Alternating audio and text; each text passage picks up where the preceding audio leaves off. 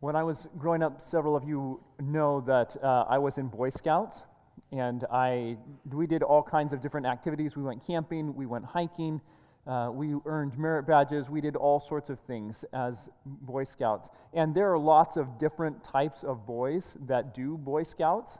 Uh, and so I got to be around a bunch of different guys and, and things and see the things that they were interested in, the, the things that they wanted to do, the merit badges that they pursued, and the things that really made them who they are. And then there was uh, this one kid, though, that, that stuck out to me. His name was Matt. And um, Matt lived and breathed Marines. I mean, you, you, you just, you, you saw Matt and, and you went, that kid loves the Marines. There were Marine stickers on everything. All of the gear that he could get his hands on was Marines. If he was wearing uh, camouflage to go out uh, for night games or something, they had to be Marine fatigues. Nothing else would do. Everything. Lived, breathed Marines. By seventh grade, he knew all of the recruiters in the area, and all of the recruiters in the area knew him. At every event, everywhere where there might be a Marine stand, he was there and he was talking about the Marines. And you just knew when this kid was old enough, he was going to join the Marines. Now, here's an interesting thing Matt did not join the Marines. He talked about the Marines from the time I met him. He was about sixth grade when I met him. And from that point until I, I stopped uh, being around him so much around junior year of high school, he was still talking about the Marines. But two things happened.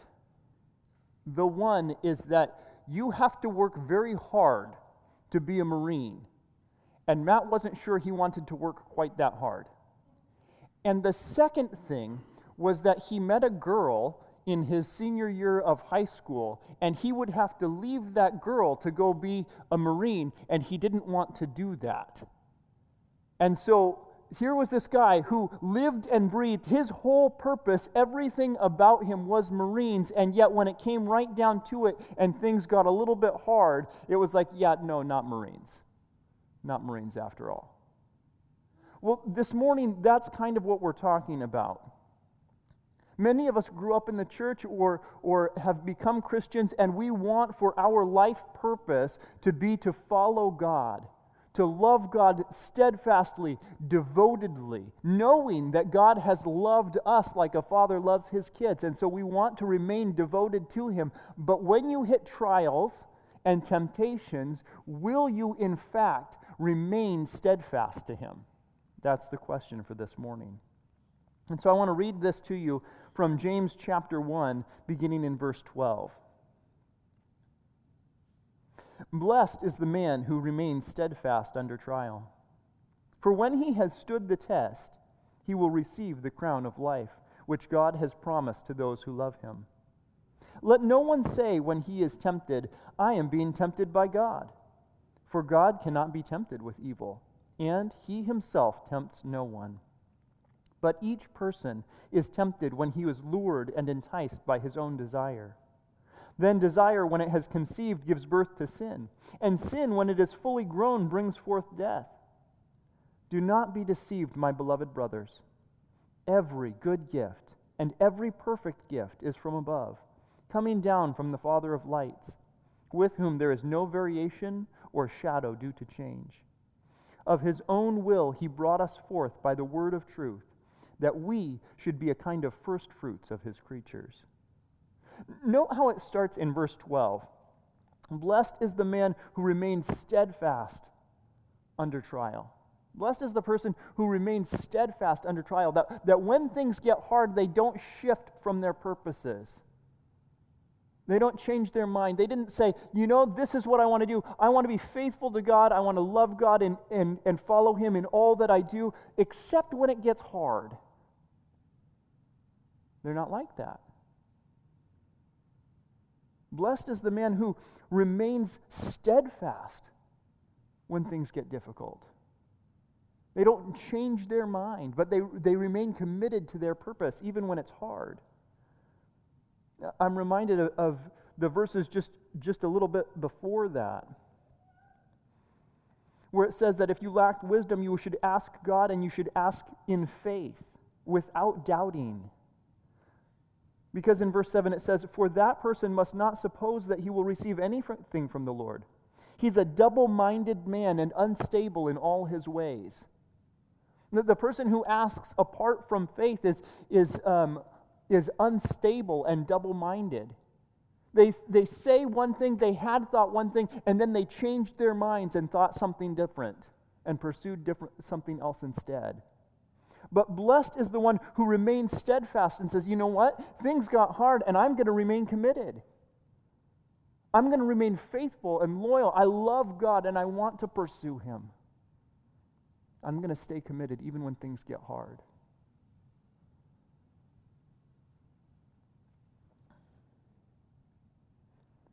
The question is, what, why would we not be steadfast? We might have competing desires. So that when things get hard, we might go, yeah, you know, I, I really do love God and I want to follow Him, but it's really uncomfortable and painful. Jesus talks about this in Matthew chapter 13. He, he's, uh, you uh, may be familiar with the parable of the sowers where the sower goes out to scatter the seed, and the different soils uh, receive the seed. And some of those soils are, are good soil, and they, they receive the word of truth, the, the, the good news about Jesus. They receive that, and they, they grow up plants that are strong. But one of the, the soils, it says, was on rocky ground. And this is the one who hears the word and immediately receives it with joy, yet he has no root in himself. And while he endures for a little while, when tribulation or persecution arise on account of the word, immediately he falls away. This is the same kind of thing that James is talking about that, that somebody who um, believes God and, and holds on to that and, and wants it, but then um, as soon as anything hard comes along, they just give it up.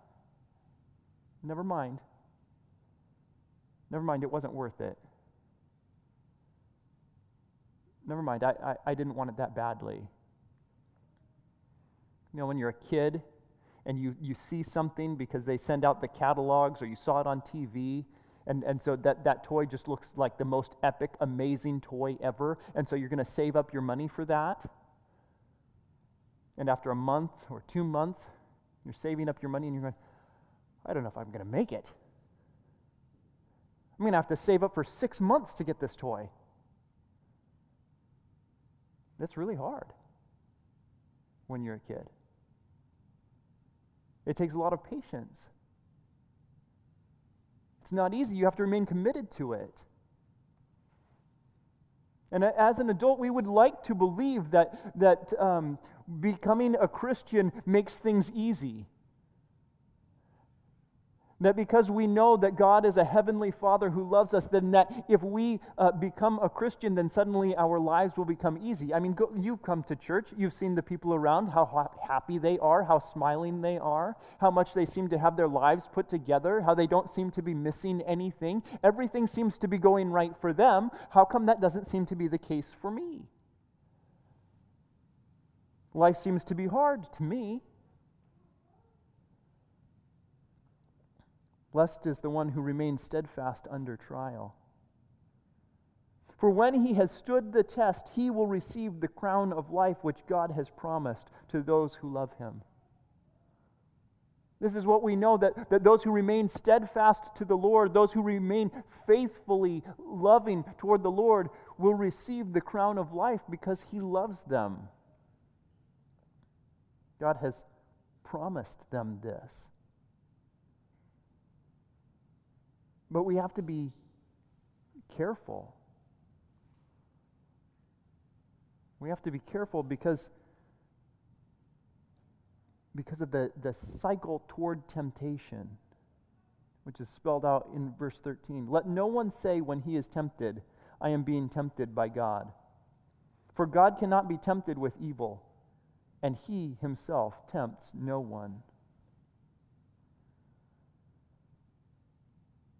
God, God can't be tempted by evil. So here, here's the thing is we run into these trials, we run into these uh, temptations, these difficulties, and we think God must be putting this in front of me to tempt me to sin. Like, like some kind of test. But, but God never tempts us to sin. He, he's never tempting us to sin. God himself is never tempted by sin. and therefore never tempts anyone. Isn't that amazing? God is never tempted by sin. I'm tempted by sin all the time. How can God not ever be tempted by sin? God wants what is good all the time. Some of you grew up in a church where the person up front would say, God is good, and you would say, all the time.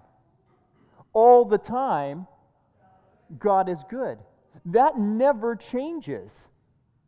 He's always good. He always, always wants what is good. Not ever does he look at somebody and he go and go, you know, for the sake of my good, I want their harm. God always wants what is good. That just that just doesn't happen for me. And so, for me to think about God never changing, never shifting away from that is really remarkable. I have to just stop and go, wait. So, you mean while I'm tempted, God is never, ever tempted? He's never tempted to sin. And so then don't think then that God might be tempting you. God's not tempting you to sin. Here's what's happening instead in verse 14 each person is tempted when he's lured and enticed by his own desires. That, that's what's happening. You run into a situation, and, and your own desires, your own sinful selfishness is what rises up in you and makes you want to sin. That's what's going on. And so you see that thing and you go, Ooh, I'd really like that thing. And selfishly, you want to take that thing. You covet that thing. You wish that thing was yours. Or, and this, this I find more often to be the case for me, I run into some kind of difficulty and it tempts me to sin in the way that I respond to that difficulty. And it doesn't even have to be all that difficult. I can be driving in traffic and somebody cuts me off. What are you doing? I am tempted in that moment to sin, and righteously so, I might say.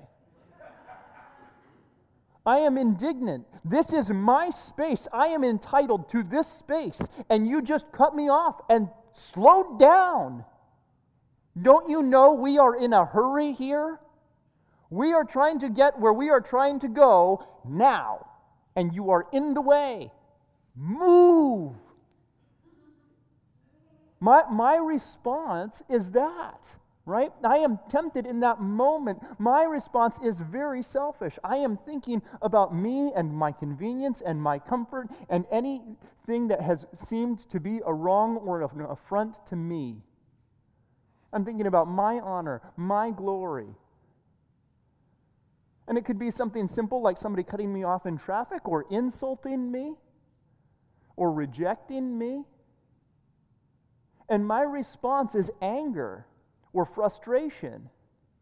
Very rarely do I find myself going, What would glorify God in this situation?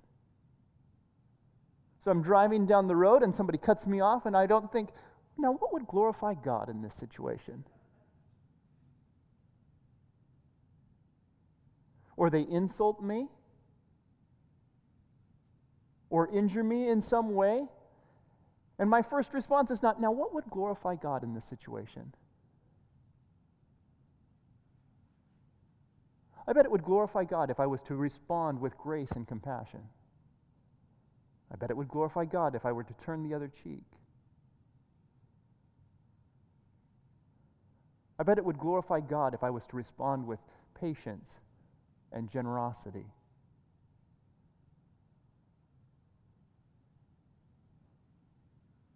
And God is never, ever tempted to sin. How fantastic is that? But what it means is when these, when these things occur to us, these circumstances happen There's nothing about that circumstance in of itself that is moral. The, the circumstance is neutral. Somebody cuts me off, that's neutral. I, I perceive it as a great injustice toward me, but it's, it's just a neutral, it's a thing that happened. Somebody cut me off. Somebody insulted me. Then what happens next is what's key. Because it says each person is tempted when he's lured and enticed by his own desires. The, the problem is, verse 15, then that desire, when it is, has conceived, gives birth to sin. And sin, when it is fully grown, brings forth death.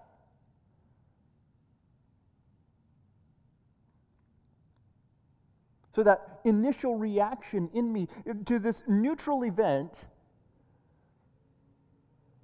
that initial reaction is, is this desire that, that if, it, if it conceives, it becomes pregnant and, and gives birth to sin. That imagery is stark, right? That, that, that it's just really clear because we see this all the time. Everything does this. A woman becomes pregnant, she gives birth, the child grows to maturity and to adulthood. We see this over and over again, and this is the same kind of idea that's happening here. In fact, we've seen the same kind of language earlier in James already. In James, uh, just a few verses above, in James uh, 1, verses 2 to 4, it says, Count it all joy, my brothers, when you meet trials of various kinds for you know that the testing of your faith produces steadfastness. And let steadfastness have its full effect, that you may be perfect and complete, lacking in nothing. So we're supposed to rejoice in these trials when they come so that it produces the, this faith, this conceives and, and gives birth to steadfastness. And then that steadfastness continues on up until maturity. to com- a completeness, to, to a perfection, lacking in nothing. You see, it's not that, that we at one time believed something, but that the thing that we believed is then continuing to grow and develop into a mature adulthood, into a mature faith, into a real, true wisdom in light of who God is, in the knowledge of Him. But that's contrasted then with that same event, right? So James is saying, when you encounter these trials, you should rejoice because you know that because of your faith, that trial is producing a steadfastness in you. And this is what that's going to grow up into. That faith within you is going to give birth to steadfastness, and it's going to grow up into this great joy. Alternatively, we run into that same trial and our desires tempt us. They tempt us. And we give birth to sin instead. And we know where that goes. Every single time that sin goes to death, not immediately, probably, at least not most of the time, that sin doesn't lead to death immediately. But that's the track you're headed on. That's why we have to take this so seriously. Because when the, some, when the person cuts me off or when that person insults me, and my first response is a self righteous anger because of what's happening to me, and my first response is my concern for my glory, for my honor, for my rights, where does that lead? Maybe I dwell on that too long. I fume and I rage. Maybe I retaliate and do something I shouldn't do. And where is this all leading? Toward all kinds of division and heartache and death.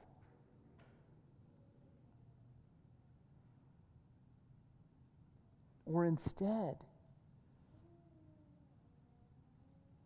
to a beautiful life. He goes on to say in verse 16, Don't be deceived, my beloved brothers. Don't be deceived, my beloved brothers and sisters.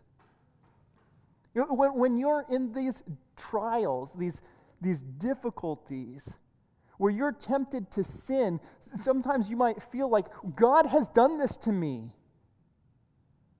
You might be tempted to believe God must not really love me. If God really loved me, this wouldn't be happening. We, we think that when we become Christians, then God, because He's our loving Father, should just give us all the stuff. And if we don't have all the stuff, then He must not really love us.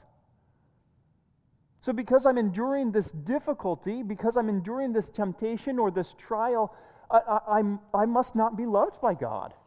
This must be the evidence that God doesn't love me. This is the deception that's been going on from the beginning of time. When the serpent comes up to Eve and goes, Did God really say? Did God really say you can't eat from any of the trees? Oh, no, no, no. We can eat from the, all the trees. Just this one we can't eat from. Because if we eat from that one, we're going to die. Oh, you won't die. God knows if you eat from that tree, you'll be like him. He's withholding it from you.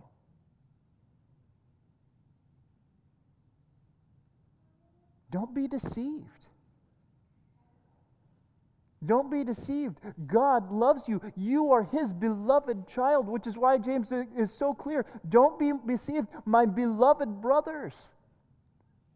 My beloved brothers and sisters, do not be deceived. God loves you. You are loved by God. Even in the midst of this trial, even in the midst of this difficulty, you are loved by God. Don't think that's not the case. Every good and every good gift and every perfect gift is from above, coming down from the Father of lights. God gives good gifts to his children.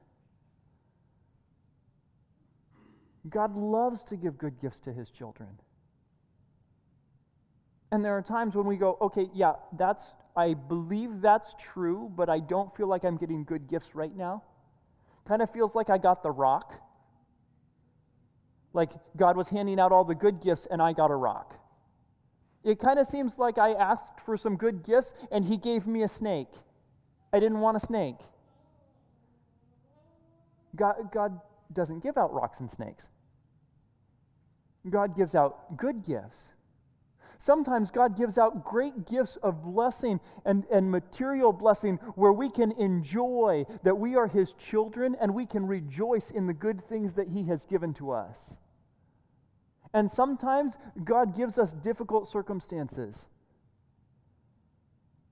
And we find ourselves in poverty, or we find ourselves in pain, or we find ourselves having difficult times in relationships around us, or we find ourselves lacking. And those are good gifts.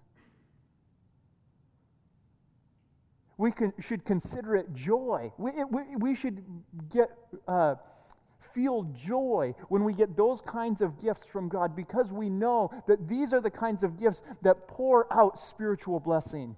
Those are the kinds of gifts that result in a steadfast faith. These are the opportunities that we have to depend on Him. Not the stuff that He gives us, but really just on Him. God, thank you.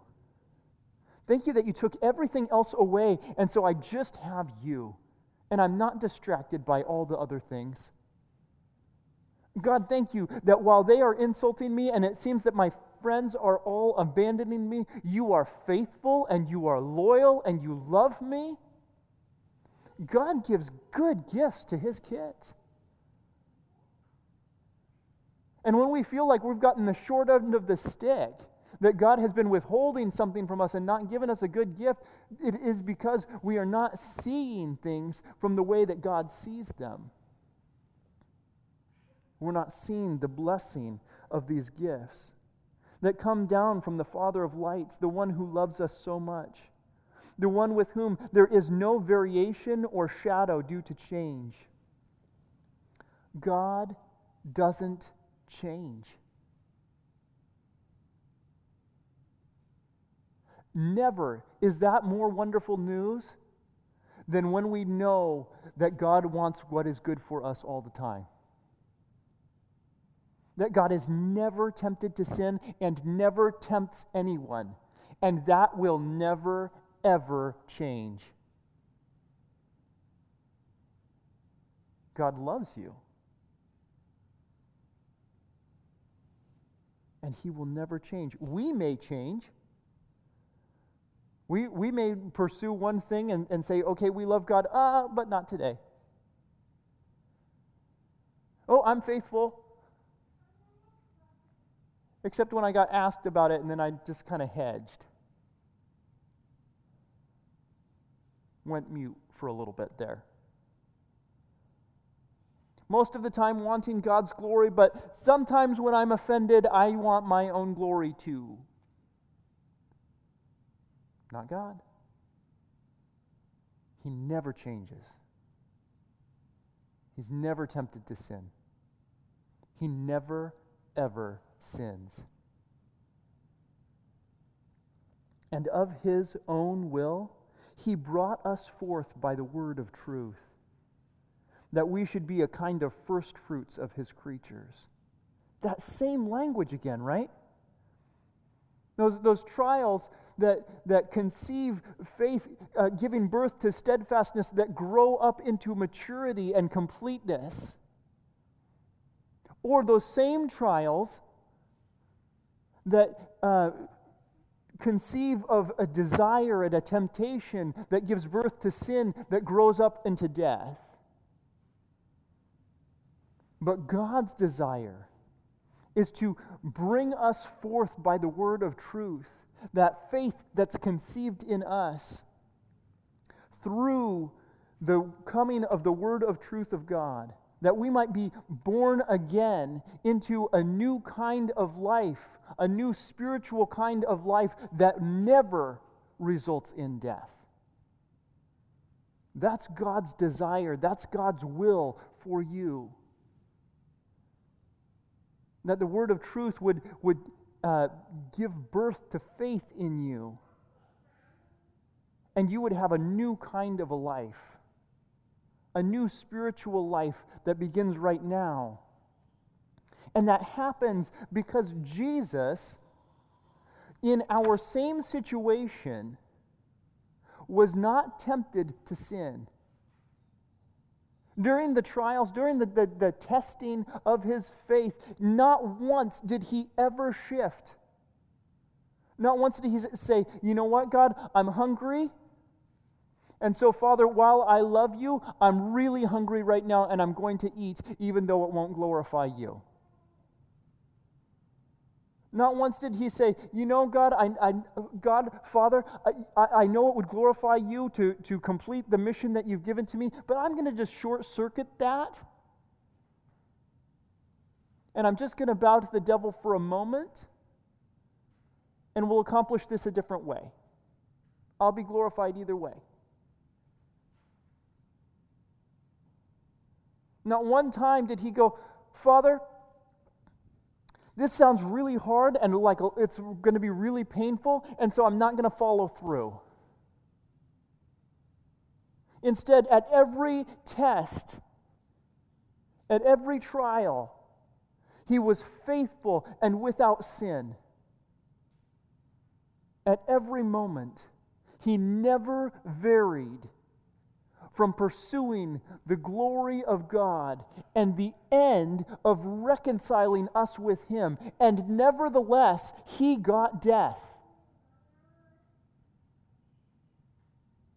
So that we, who had those desires of sin that gave birth to sin that should have grown up into death, can instead receive the life of Jesus because he has taken the death that we deserved. So that now we can be a kind of first fruits of his creatures. Of his own will, he brought us forth by the word of truth that we should be a kind of first fruits of his creatures. Because we know that in the end, God is going to remake a new creation. Everything is going to be made new. Everything is going to be glorified. Sin and death are going to be done away with.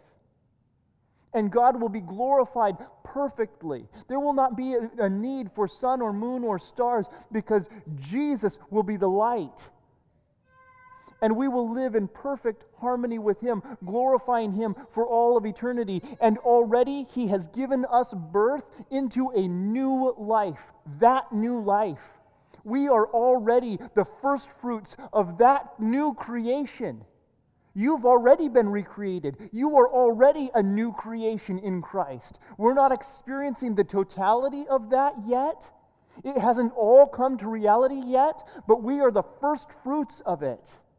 We are already experiencing that. So that whatever the circumstances may be, whatever the trials or the temptations or the difficulties or the challenges might be, whatever the pain might be, we recognize that already we are participating in a new spiritual life with Christ. And one day it will all be remade, but we are partaking in it already right now, which is awesome.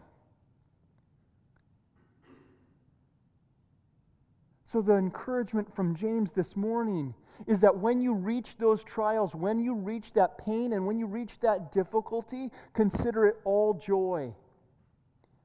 Because we know what this means. It's producing that steadfastness that's resulting in that maturity and perfection that we don't think will ever really come, right? The reality of that hasn't sunk in yet, but it's coming. And we are experiencing it right now. And the alternative, the alternative is that we give in to the temptation to sin.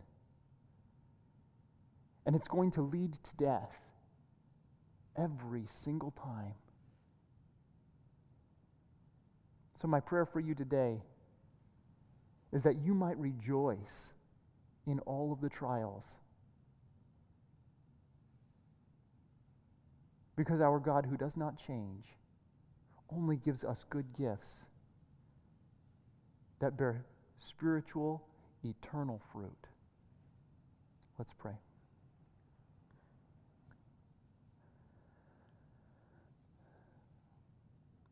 Father in heaven, we thank you that you love us, have loved us from before the beginning of time and that you have loved us as your children and called us to yourself.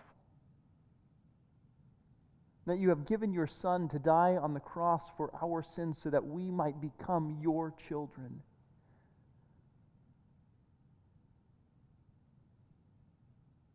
Father, when we believe the lies that you don't love us because of the things that are going on around us, when we are tempted to sin because of the our uh, desire for our own glory or honor.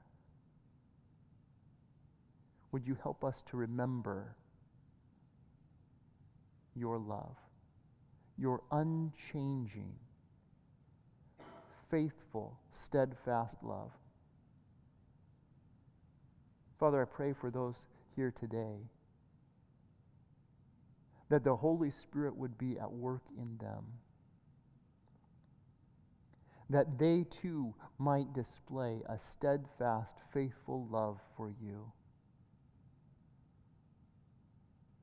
Father, renew our minds and our spirits day by day as we look forward to an eternal glory with you.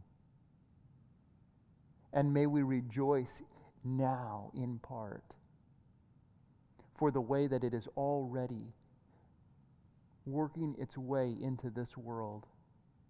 And may the good news, the, the word of truth, be spread in this place for the sake of the growth of the kingdom and the glory of your name, now and forevermore. Amen.